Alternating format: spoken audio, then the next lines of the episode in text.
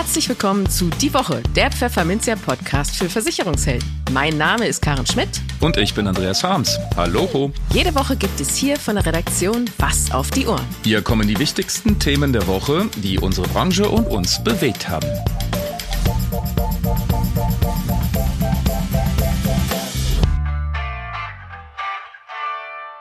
Moin aus Hamburg und herzlich willkommen zu Folge 164 unseres Podcasts. Heute ist Freitag, der 19. Januar 2024. Und diese Themen haben wir heute für Sie. Im Schmolltalk sprechen wir über Kundengewinn in sozialen Medien und die unterschätzte Cybergefahr. Außerdem sprechen wir mit Harald Preisler vom Investmentunternehmen Bandleon darüber, welche Renditen man für Aktien und Anleihen in einem Altersvorsorgecheck ansetzen sollte. Und in den News der Woche grollt der GKV-Spitzenverband über Gesundheits-Apps. Die Eigenanteile für Pflegeheimbewohner steigen deutlich. Zwei Drittel der Deutschen befürchten, dass sie im Alter mal Geldsorgen haben werden. Und eine beachtliche Zahl der Deutschen zeigt sich aufgeschlossen gegenüber künstlicher Intelligenz. Aber erst der Schmolltalk aus der Redaktion. Der Schmolltalk, herzlich willkommen zu unserem Schmolltalk. Schmidti, was hast du uns mitgebracht? Ähm, ja, wir haben ja, ähm, also wir nehmen ja den Podcast immer am Donnerstag auf und äh, oh, das solltest du nicht verraten. Warum das, denn nicht? Nee, immer alles live. und wir gucken ja dann immer, welche Themen sich so eignen. Und wir hatten eigentlich kurz überlegt, ob wir nicht das aktuelle Allianz Risk Barometer nehmen, für das die Allianz mehr als 3000 Risikoexperten befragt hat aus 92 Ländern. Äh, aber weil das Top-Thema dabei Cybervorfälle sind, sowas wie Attacken mit Erpressersoftware, Datenpannen und IT-Ausfälle, haben wir überlegt, dass wir das irgendwie nicht so richtig ansprechen, weil, und das ist nämlich diese, diese, dieses Paradoxon, was wir da haben, obwohl es viele Unternehmen und auch Privatleute umtreibt, Cybervorfälle, Cybercrime, wird es bei uns, wenn wir Themen dazu machen, kaum gelesen. Also interessiert es die Vermittler, zumindest bei uns, äh, die sich bei uns rumtreiben, auf der Webseite oder im Podcast oder so, eher nicht. Und äh, da ist jetzt die Frage, warum ist das denn so?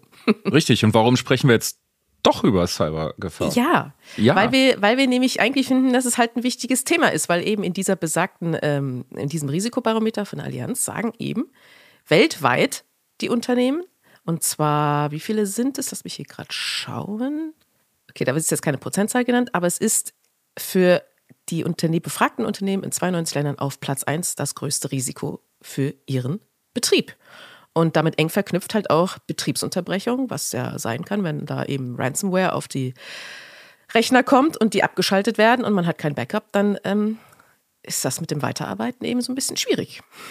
Ja, ein Bekannter von mir, der arbeitet in einem Unternehmen. Ich lasse es jetzt mal bewusst offen. Man soll sowas ja nicht weiter plaudern. Aber die wurden mit Ransomware angegriffen, die Daten wurden verschlüsselt und die hatten nicht ausreichende Sicherungen. Und das war eine echt hässliche Sache. Der Laden war dann erstmal eine Weile dicht. Eben.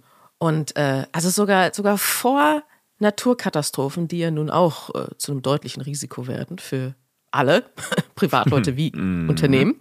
Ähm, schafft es eben Cybercrime auf Platz 1 und eben mit den Betriebsunterbrechungen, die natürlich auch andere Ursachen haben können, Feuer oder so weiter, auf Platz 2. Aber es ist einfach ein Thema und das haben wir dann eben, deswegen haben wir uns doch dazu entschieden, hier kurz darüber zu sprechen, dass Vermittler einfach auf der Uhr haben sollten. Weil wenn es für die Unternehmen das Hauptrisiko ist, dann sollte zumindest wer Gewerbekunden hat, sollte sich damit befassen. Weil wenn man das in der Beratung nicht anspricht, äh, eben auch, was man tun kann als Unternehmen, um das Risiko kleiner zu halten. Stichwort Backups, Software, Schulungen der Mitarbeiter, weil ja immer noch die das Haupteinfallstor sind für eben solche Phishing-Mails oder sonst was, dann ähm, ist das nicht so gut. Wie viel Phishing kriegst du denn eigentlich so? Bei mir geht es eigentlich. Ich kriege im Moment eher irgendwelche anderen Spam-Mails. ähm, ich hatte aber zuletzt tatsächlich äh, auf dem Handy öfter mal diese WhatsApp-Nachrichten nach dem Motto: Papa, hier ist meine neue Echt? Hier ist meine neue äh, Handynummer und äh, schreibt mir doch bitte da drauf. Auch geil, weil ich weder Kinder habe noch eben ein Mann bin. Ja, ja. Mhm. Also nicht so gut recherchiert. Das ist so ein aber, äh, sehr zielgerichtetes Spam. Ja, ja. Ne? Also wow. also liebe Gangster, ey, macht mal eure Hausaufgaben. Genau, aber so auf dem, also auf dem Firmenaccount, äh, da scheint ähm, unser Spamfilter doch recht gut zu funktionieren. Da kriege ich irgendwie kaum was. das stimmt. Ich auch nicht so richtig. Ähm, ich kriege auf meinem Handy immer mal eine, Achtung, halte ich fest, eine SMS. Ja. Das gibt's noch. Die, ja, die gibt es noch. Und äh, die kommen dann so von der Postbank. Da soll ich dann, wo ich natürlich kein Kunde bin, äh, die kommen von der Postbank, die kommen von, der, äh, von Paketdiensten. Mhm. Und da soll ich dann halt immer meine Pakete tracken. Das Blöde ist, ich drücke dann da mal drauf und dann, dann kommt nichts. Und dann denke ich so, Mist. Ja, die Paketdienste, ähm, das stimmt, das hatte ich doch jetzt auch ein paar Mal, ja, jetzt wo du mhm. sagst. Ja, ja. Das, das Problem ist, äh, auch Vermittler brauchen das nicht nur für ihre Kunden, sondern Vermittler haben ja auch selber pikante Daten ihrer Kunden. Das, heißt, das ist richtig. Vermittler brauchen es auch für sich selbst. Eben. Und auch wir, äh, wo wir doch so eine Art Journalisten sind, Schmidto, auch wir müssen vorsorgen. Wir dürfen uns hier nicht ausspionieren lassen. Und äh, sicherst du deine Daten regelmäßig?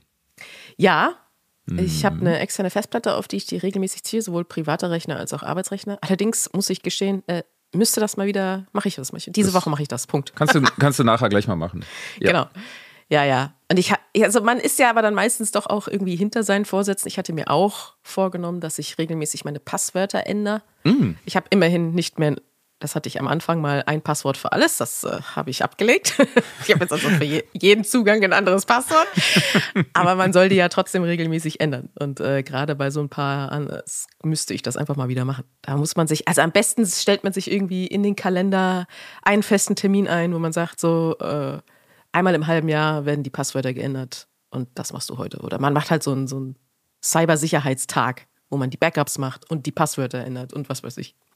Wäre wahrscheinlich eine gute Idee. also, liebe Zuhörer, ihr merkt schon, das ist ein ganz wichtiges Thema, rein beruflich, rein privat. Absolut. Äh, also lest auch mal wieder mehr unsere News dazu, ne? Genau. Ja, einfach nur ein Appell, lest die Sachen. genau, das war die Botschaft. Aber das wollten wir eigentlich nur kurz touchieren. Wir haben nämlich eigentlich ein anderes Thema. Also Scholle war am Mittwoch auf einem, hat ein Webinar moderiert. Und da ging es um welches Thema? Es ging um das Thema, wie Vermittler in den sozialen Medien Kunden gewinnen können. Mhm. Und wer war zu Gast? Äh, zu Gast? Nee, nee, also zu Gast war ich als äh, so. Ach, du warst zu Gast. Du hast doch ja, ja, ich war zu Gast. Die Bühne gehörte äh, Kai Buczynski mhm. und äh, Frederik Waller. Und äh, die beiden haben sich so ganz äh, der Dienstleistung verschrieben. Und die helfen anderen dabei, äh, in den sozialen Medien ein Bein auf die Erde zu kriegen und dort auch Kunden zu gewinnen. Und der, der Kai, der ist, wenn ich das richtig erinnere, also Ende 20, 28 meine ich, hat mhm. er gesagt, ist er. Und ähm, das war schon wirklich beeindruckend. Äh, der hat Ahnung, der hat richtig Ahnung. Mhm. Der hat ein riesengroßes Nähkästchen, aus dem er geplaudert hat. Und äh, der konnte auch, der konnte auch alle Fragen beantworten. Der kannte alle Plattformen, der kannte da Tricks. Ähm, das war wirklich äh, großartig, dem zuzuhören. Und er hat auch geredet wie ein Buch. Ähm, ganz, ganz, äh, ganz hervorragend. Ich glaube, auch die Zuhörer waren äh, da durchaus beeindruckt. Also der konnte Kannst du denn mal so einen Trick verraten? Eine der wichtigsten Erkenntnisse ist wohl, ähm, dass es eigentlich, dass man gar nicht so einen technischen Aufwand betreiben muss. Also braucht, man braucht gar keine High-End-Studios nicht so eine fetten Mikrofone, wie wir jetzt hier gerade vor uns stehen haben, sondern, ähm, sondern. Obwohl es sich ähm, lohnt. So es lohnt sich. Es also lohnt sich wir schon. Klingen, wir klingen natürlich jetzt besonders gut, aber. Wir klingen eigentlich ähm, viel schlechter in echt. genau. Das sind alles die Mikros und unsere Tonmeister und die, von German Wahnsinn. Richtig, und die künstliche Intelligenz, äh, die jazzt uns hier ein bisschen hoch. Ähm, Genau, aber es, es tut wirklich eine Handykamera. Es tut ein, ähm, es tut ein relativ einfaches Mikrofon, wobei er keinen Zweifel dran gelassen hat. Mit dem Ton steht und fällt die ganze Sache. Also wenn das Ding halt, wenn es rauscht, wenn es, wenn man zu weit weg ist von der Kamera, das klingt dann nicht gut und das ist ganz wichtig. Mhm. Aber es geht alles mit recht einfachen Mitteln. Es gibt äh, Apps für alles Mögliche, ähm, um dann ein Titelbild zu machen, um sich selbst freizustellen. Da hat er natürlich Canva, das ist äh, zurzeit wirklich das, ähm, der ganz heiße Scheiß. Ähm, und es gibt Programme, die, die fügen automatisch Untertitel ein und ähm, Schnittprogramme, er schneidet nur noch auf dem Handy. Hat er dann auch gesagt, okay. dass, ja, ja, das macht er gar nicht mehr am Rechner. Ähm, das mache ich, ich bin aber auch älter als er. Und, äh, und es geht eigentlich alles relativ einfach. Und ähm, ein Trick zum Beispiel wäre es, äh, sich einen Plan zu machen für die nächsten Posts. Nein. Vielleicht auch mal einen vorbereiten Also ähm, wäre doch, doch, wieder beim Kalender. Siehst du, also ja, nicht nur den Kalender ja. eintragen, wenn man einen Cybersicherheitstag macht, sondern auch, wenn man mm, posten will. genau. Plan machen ist jetzt nicht so meine Stärke. Ähm, ich bin da ja der Chaos-Typ, aber. Da warst ähm, ja mich. Genau. Ich mache gerne Pläne. genau. Er hat dann so einen, so einen Drehplan ähm, empfohlen. Und ähm, er hat auch ein sehr deutliches Beispiel gehabt eines viralen Videos. Das geht wirklich von den Klicks wie eine Rakete ab. Er hatte da auch ein oder zwei äh, gezeigt. Da reden wir über 100.000, über hunderttausende Klicks. Ähm, und äh, 1500 neue Abonnenten. Und dann hat er aber auch Dauerläufer. Ähm, die sind nicht so flippig wie diese viralen Dinger und äh, eher sachlich, äh, höherer Nutzwert, äh, aber so, so zeitlos. Worum ging es denn dann in dem viralen Video? In dem viralen Video, da hat er mit sich selbst sich unterhalten. Da hat er, ähm, der Kai ist, der war mal auf dem Weg, Polizist zu werden. Mhm. Ähm, ist da aber, hat er aber wieder aufgehört und hat sich aber Polizisten als Zielgruppe genommen. Das heißt, in dem Video ah, ja. hat er sich selbst eine, eine, so eine Grauhaarperücke aufgesetzt ähm, und mit sich selbst dann auch ge äh, gesprochen. Also er war über einmal den Versicherungsschutz ein, dann oder was? Über über äh, genau. Ah ja. Aber auch so ein bisschen über war das auch über Waffen? Meine Güte, ich habe das schon alles wieder ein bisschen verdrängt. Es war, ähm, aber es war nicht älter schon. Es war nicht ja. Es, äh, es war jetzt nicht trockener Finanzkram, sondern es war einfach ein bisschen bunter, es war mhm. unterhaltsam, es war auch ganz lustig. Und das sind dann die Dinger, die viral gehen aber die ziehen dann diese sachlichen Sachen halt mit. Ja. Okay. Die sorgen dann halt für Reichweite. Also ein bisschen Infotainment. Infotainment, äh, dann Nicht die soliden Sachen. Genau. Ja. Der Dauerläufer, das war dann eher ein zeitloses Ding. Äh, da war die Überschrift, glaube ich, sagt das nie irgendwie äh, ah. etwas, was man im, im Gespräch nie sagen sollte. Okay. Mhm. Das sind also solche Ratgeber, die äh, recht. Kai, wenn du das jetzt hörst und ich erzähle nur noch Mist, äh, dann schreib mir bitte. ähm, ich hoffe, ich werde dir einigermaßen da gerecht, aber das, das ist so diese Mischung, die es dann mhm. macht und die echt gut funktionieren kann. Ja, falls jemand äh, Interesse dran hat, dieses, das ja. Webinar vielleicht äh, sich doch nochmal zu Gemüte zu führen, die jetzt am, am Mittwoch nicht dabei waren. Äh, wir haben das natürlich auch entsprechend aufgenommen. Und wenn Sie uns einfach eine E-Mail schreiben an redaktion.pfefferminzia.de, äh, schicken wir Ihnen gerne den Link zu. Genau, das ist nämlich nicht öffentlich einfach aufrufbar, da braucht man den direkten Link. Ähm, und dann können Sie auch gleich mal überprüfen, ob ich das alles richtig wiedergegeben habe. Und äh, auch, auch Kritiken an redaktion@ pfefferminzia.de. Genau. Schreiben Sie uns einfach, wir freuen uns, wenn wir posten. schreiben, Sie, schreiben Sie uns einfach generell mal. Aber keine Phishing-Mails, bitte. genau, auf ah. Paketverfolgungslinks klicken wir nicht.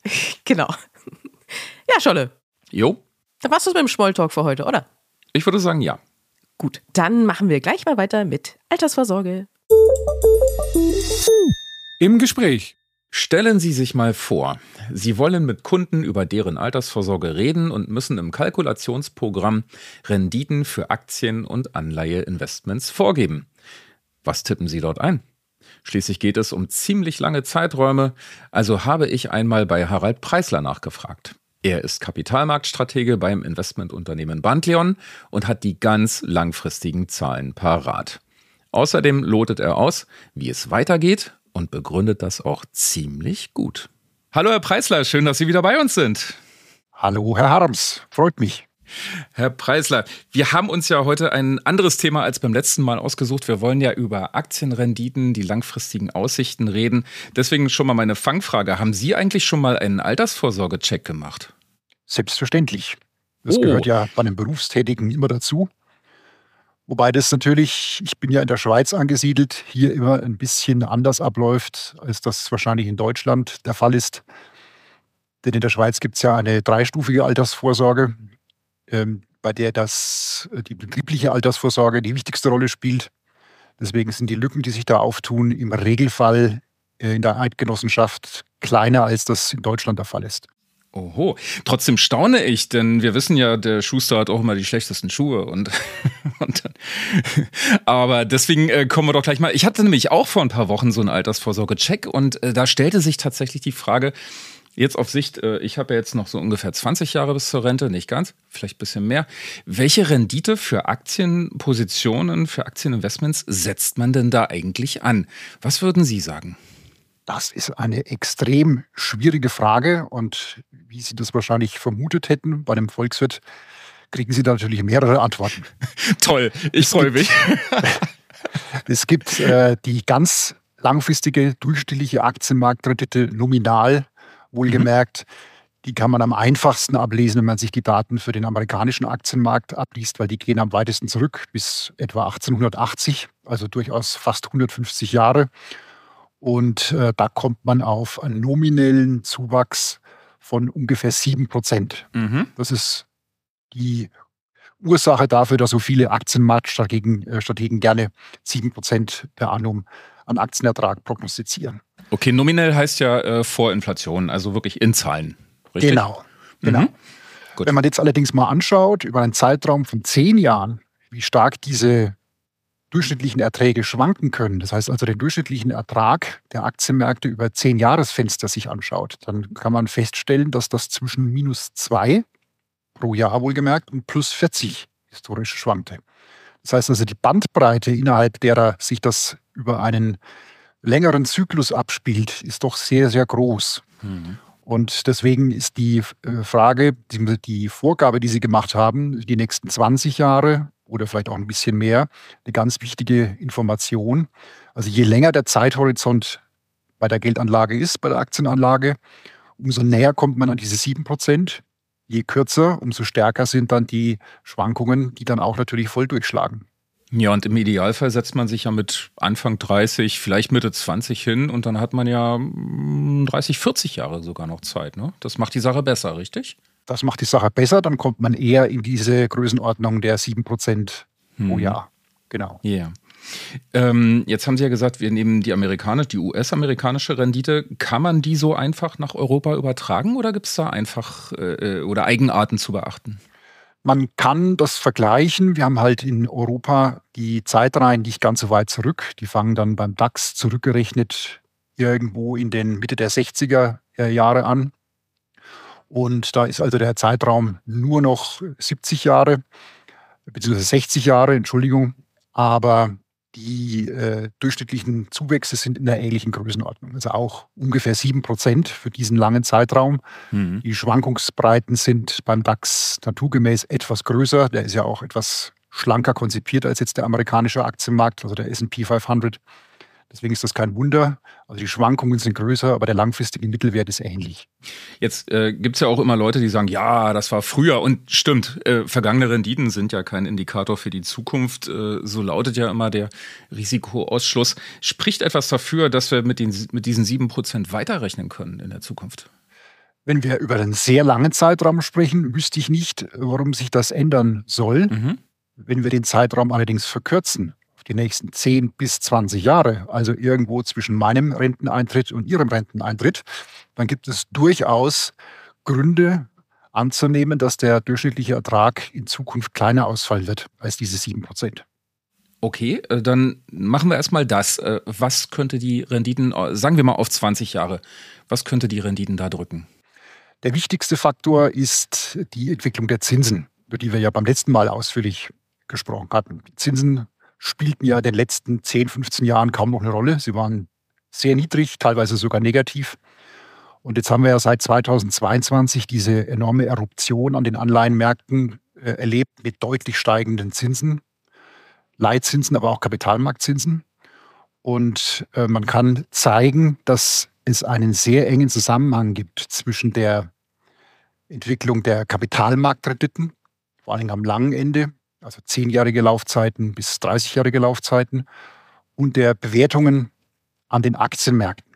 Das heißt, äh, das kann man sich so vorstellen, je attraktiver Anleihen sind, also je höher dort die Renditen sind, umso unattraktiver werden Aktien und umso niedriger sind die Bewertungen der Aktienmärkte mit Blick in die fernere Zukunft und umgekehrt. Das heißt also, das Umfeld der letzten 20, 30 Jahre mit sehr tiefen Anleihenkrediten war für die Aktienmärkte sehr günstig. Es ist sehr viel Kapital in die Aktienmärkte geflossen.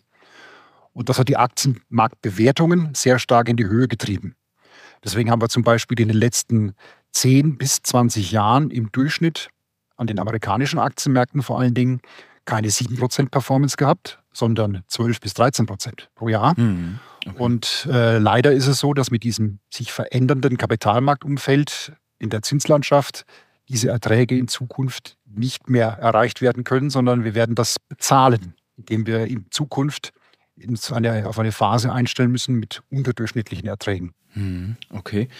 Über was für Erträge reden wir denn dann und äh, wo kommen die dann her? Das kann man relativ objektiv, wenn man diese Formulierung überhaupt benutzen darf, ähm, nee, dürfen Sie her, nicht. herleiten.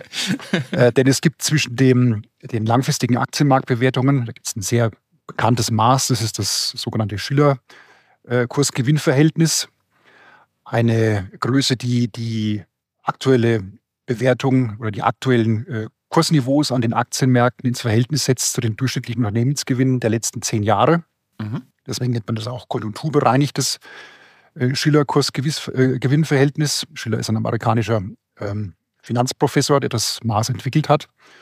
Und man kann einen sehr schönen Zusammenhang sehen zwischen der Höhe dieses, dieser, dieser Maßzahl und den durchschnittlichen Erträgen, die sich dann in den nächsten 10 bis 15 Jahren an den Aktienmärkten haben realisieren lassen. Und da gilt die ganz einfache Daumenregel, je höher diese Maßzahl ist, umso höher also die Bewertungen gegenwärtig sind, umso niedriger sind die äh, Erträge an den amerikanischen Aktienmärkten in den folgenden 10 bis 15 Jahren gewesen und umgekehrt.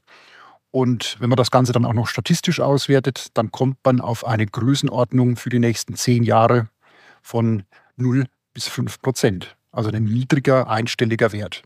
Äh, das ist jetzt ein bisschen enttäuschend. Ähm, puh. Sollte man dann überhaupt noch Aktien kaufen? Naja, es ist zumindest in der Vermögensallokation, auch bei der Altersvorsorge, darauf zu achten, dass man einen guten Mix hat zwischen Aktien und Anleihen. Denn der, der Ertrag von Aktien in der Größenordnung 0 bis 5 Prozent, orientieren wir uns mal optimistischerweise eher am oberen Rand und sagen 5 Prozent, dann entspricht das ja in etwa dem, was amerikanische äh, Unternehmensanleihen momentan auch abwerfen. Das ist ein bisschen mehr als europäische Unternehmensanleihen. Mhm. Aber man sieht, dass Anleihen und Aktien, was die Ertragsperspektiven anlangt, wieder auf Augenhöhe sich äh, tummeln und bewegen. Und das ist ja sogar für die Anleger ein Vorteil, denn sie können damit robustere Portfolien konstruieren die sich gegenseitig ein bisschen stabilisieren, die beiden Komponenten Aktien und Anleihen, und sind nicht mehr darauf angewiesen, ihre Altersvorsorge hauptsächlich über Aktiensparen vorzunehmen, was ja auch stärkere Schwankungen bedeutet. Hm. Das war interessant, denn lange Zeit wurde ja immer gesagt, äh, man soll lieber Aktien kaufen, denn bei Anleihen verschenkt man so viel Rendite. Das ist ja jetzt dann offensichtlich nicht mehr der Fall. Das war so, als die Anleihenrenditen sehr, sehr tief waren oder sogar negativ. Mhm. Äh, da galt das ganz sicher, denn sie hatten ja zum Beispiel bei zehnjährigen Bundesanleihen die Garantie, dass sie weniger Geld zurückbekommen, als sie eingezahlt haben. Das war ja diese kuriose Situation zwischen 2016 und 2020. Aber die Zeiten haben sich äh, doch grundlegend geändert. Sie haben jetzt bei Unternehmensanleihen aus der Eurozone mit guter Qualität Renditen von knapp unter 4 Prozent nominal und wenn Sie in der Kapitalstruktur ein bisschen aggressiver unterwegs sind, also sogenannte Hybridanleihen kaufen, da sind Sie näher am, am Eigenkapital als bei normalen Anleihen, dann haben Sie im letzten Jahr zum Beispiel eine Performance gehabt von über 10 Prozent. Also das ist durchaus aktienähnlicher Ertrag und äh, das sind genau die Anlagesegmente, die für Anleger mit Blick auf die mittlere bis längere Sicht für die Altersvorsorge relevant und attraktiv sind. Mhm. Das heißt, ähm, um so ein kleines Fazit zu ziehen auf die nächsten 20 Jahre, ähm, die, die Renditeaussichten sind durchaus eher gedrückt, zumindest bei Aktien, aber man kann die Sache ein bisschen stabiler aufstellen, richtig? Das ist genau richtig so. Aha, okay. Dann haben wir doch schon mal eine ganz tolle Botschaft geschafft, Herr Preisler oder? Ich denke auch. Ja, ne? Okay. Dann dehnen wir mal den Zeitraum etwas äh, länger aus und äh, ich verbeiß mich mal wieder in diese 7%. Ähm, was, wenn jetzt Leute sagen, äh, diese 7%, ja, das war jetzt 150 Jahre lang so, aber das kommt nicht mehr. Woher kommen denn diese 7%? Was fließt denn da so mit rein? Die 7% setzen sich zusammen aus dem realen Wirtschaftswachstum, Mhm.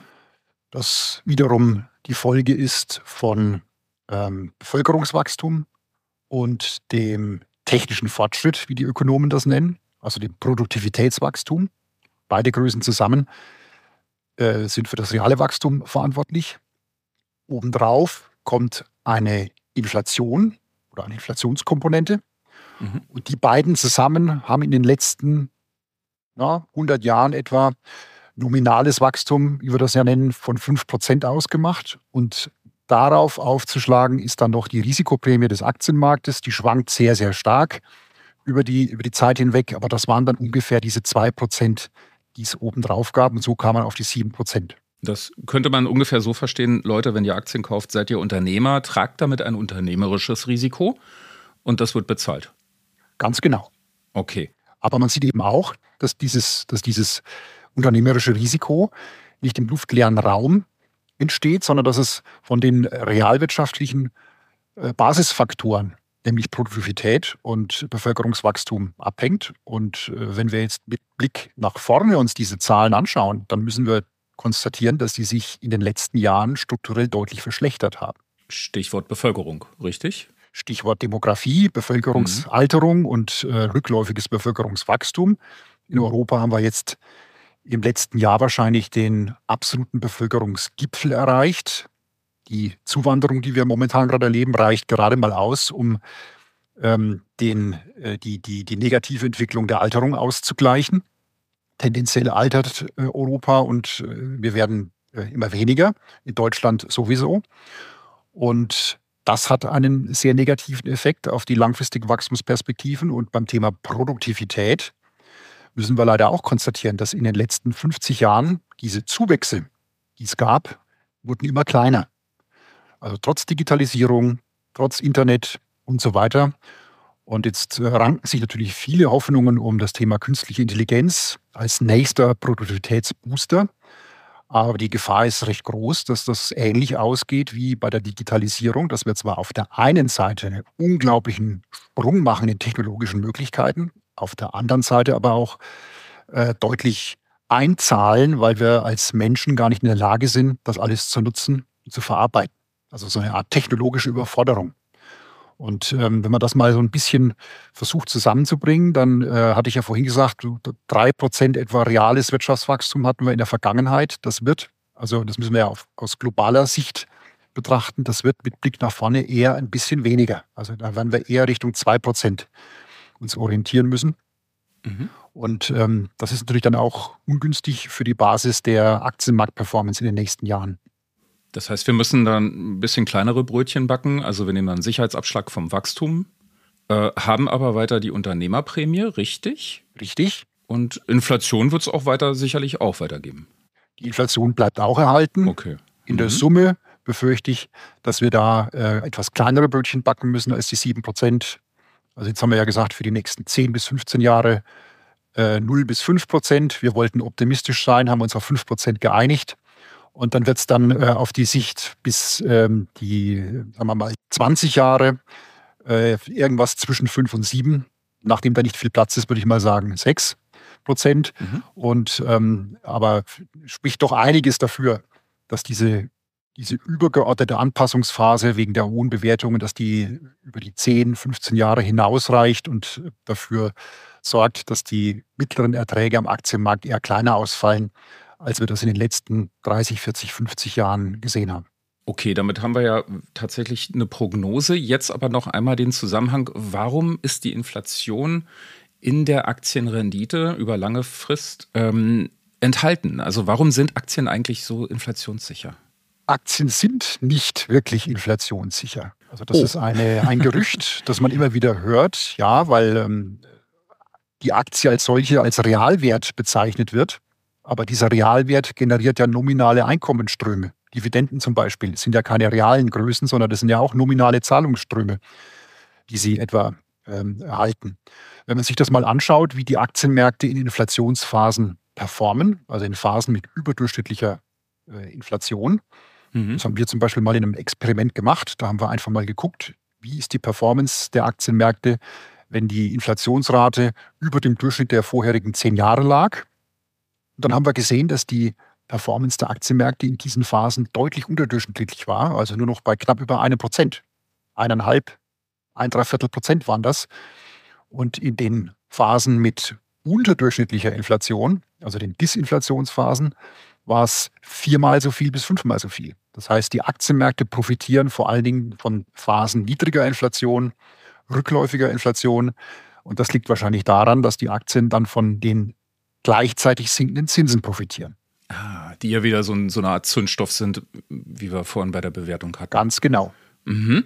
Ähm, aber sagt man nicht auch immer, jetzt muss ich mal, ich muss kurz gegenhalten, ähm, sagt man nicht immer langfristig, ähm, steigert Inflation auch nominal den Umsatz und damit auch zumindest zum Teil, wenn es eine äh, Gewinnmarge gibt, auch den Gewinn? Und äh, erhöht das nicht dann die Dividenden und auch die Aktienkurse, also die Bewertung der Unternehmen? Ganz langfristig haben Sie ja recht. Haben wir das äh, gesehen, denn die höhere oder die Inflation spiegelt sich natürlich in den höheren Dividenden, in höheren Umsätzen und auch entsprechend dann den Gewinnen wieder. Deswegen sind wir ja historisch auch bei diesen sieben Prozent gelandet. Also das ist äh, in sich kein Widerspruch. Nur wenn man das aufdröselt in Phasen mit ähm, äh, unterdurchschnittlicher Inflation und überdurchschnittlicher Inflation, dann sieht man, dass die, die Aktienmärkte erst dann so richtig wieder zu laufen beginnen, wenn die Phase der Inflationsanstiege vorbei ist und die Inflation sich wieder in den Rückwärtsgang bewegt. Dann ist die Phase, in der die, die ähm, größten Gewinne zu erzielen sind. Und so kommt man dann eben im Durchschnitt über den ganz langen Zeitraum auf die 7 Prozent. Okay, klasse, Herr Preisler. Ich glaube, wir haben äh, jetzt ganz gut äh, unseren Zuhörern ein paar Zahlen an die Hand gegeben, die sie im neuen Altersvorsorge-Check äh, benutzen können, ansetzen können.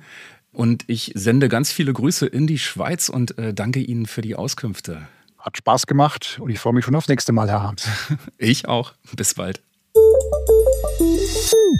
Die News der Woche. Sie sind meist teuer und nützen trotzdem wohl nur selten. Der Spitzenverband der gesetzlichen Krankenversicherung, kurz GKV, zeigt sich in Bezug auf verschreibbare Gesundheits-Apps enttäuscht. Allein in den zwölf Monaten bis September 2023 hat die GKV für solche digitalen Gesundheitsanwendungen, wie sie auch genannt werden, kurz DIGA, 67,5 Millionen Euro auf den Tisch gelegt. In den zwölf Monaten davor waren es noch 32 Millionen Euro. Der durchschnittliche Herstellerpreis je App beträgt 529 Euro. Und der Trend zeigt nach oben. Die Programme werden stetig teurer. Wenn sie dann aber wenigstens was nützen würden. Das tun aber offenbar nicht viele. Anfang Januar waren im Verzeichnis vom Bundesinstitut für Arzneimittel und Medizinprodukte 52 Digas gelistet. Davon sind 23 nur zur Probe, weil der Nutzen nicht nachgewiesen ist. Zahlen muss die GKV dafür trotzdem. Diese Kombination aus steigenden Preisen bei fehlendem Nutzen schmeckt der GKV überhaupt nicht. Das Geld der Beitragszahlenden soll in eine bessere Versorgung fließen und keine Wirtschaftsförderung finanzieren, stellt Stefanie Stoff-Anis, Vorständin beim GKV Spitzenverband, klar und meint, es kann zudem nicht sein, dass ein Unternehmen für eine DIGA im ersten Jahr der Einführung 2000 Euro und damit das Zehnfache des Durchschnitts der verhandelten Preise ab dem zweiten Jahr aufruft. Und das, obwohl nicht einmal nachgewiesen ist, dass die Anwendung den Patientinnen und Patienten überhaupt etwas nutzt. Weshalb der GKV Spitzenverband verlangt, dass man drei Punkte bei den Rahmenbedingungen verändern möge. Erstens ausschließlich DIGA mit nachgewiesenem medizinischem Nutzen und echtem Mehrwert. Zweitens angemessene am Patientennutzen ausgerichtete Preise. Und drittens DIGA in die Versorgungspfade einfügen. Pflegebedürftige müssen immer tiefer in die Tasche greifen, um ihre Versorgung zu bezahlen. Im Vergleich zu 2022 sind im vergangenen Jahr die pflegebedingten Zuzahlungen für Bewohner in Pflegeheimen um 19 Prozent gestiegen. Und das trotz neu eingeführter Zuschläge, die den Eigenanteil eigentlich begrenzen sollen. Das zeigt eine aktuelle Auswertung des Wissenschaftlichen Instituts der AOK, kurz VIDU. Durchschnittlich 569 Euro pro Monat zahlt die Pflegeversicherung für den pflegebedingten Teil. Durchschnittlich 874 Euro mussten Pflegebedürftige in Heimen selbst übernehmen. Dazu kamen 909 Euro für Unterkunft und Verpflegung sowie 484 Euro für Investitionskosten. Das bedeutet eine durchschnittliche Gesamtbelastung von 2267 Euro monatlich. Der Trend zu immer höheren Eigenanteilen sei ungebrochen, sagt Antje Schwinger, Leiterin des Forschungsbereichs Pflege beim Vido. So habe die durchschnittliche finanzielle Belastung im Jahr 2017 mit 1.752 Euro um mehr als 23 Prozent niedriger gelegen als heute. Weiter steigende Kosten sind absehbar, prophezeit die Expertin. Zwei Drittel der Menschen sorgen sich um das eigene Auskommen nach dem Berufsleben. Das sind neun Prozentpunkte mehr als noch vor drei Jahren. 58 Prozent fürchten sich sogar vor Altersarmut. Das sind Ergebnisse einer repräsentativen Umfrage des Marktforschers Sirius Campus und des Beratungsunternehmens Euphoria. Besorgniserregend nennt Sirius Campus Geschäftsführer Oliver Gedicke dabei die große Differenz zwischen Männern und Frauen. Denn 21 Prozent der Männer fühlen sich weder ausreichend versorgt noch informiert, bei den Frauen sind es aber 32 Prozent. Damit habe sich die Schere insbesondere nach der Corona-Pandemie weiter geöffnet. Obwohl das Umfeld schwierig ist, wollen viele Menschen in ihre Altersvorsorge investieren. 38 Prozent haben sich das für die kommenden zwölf Monate vorgenommen.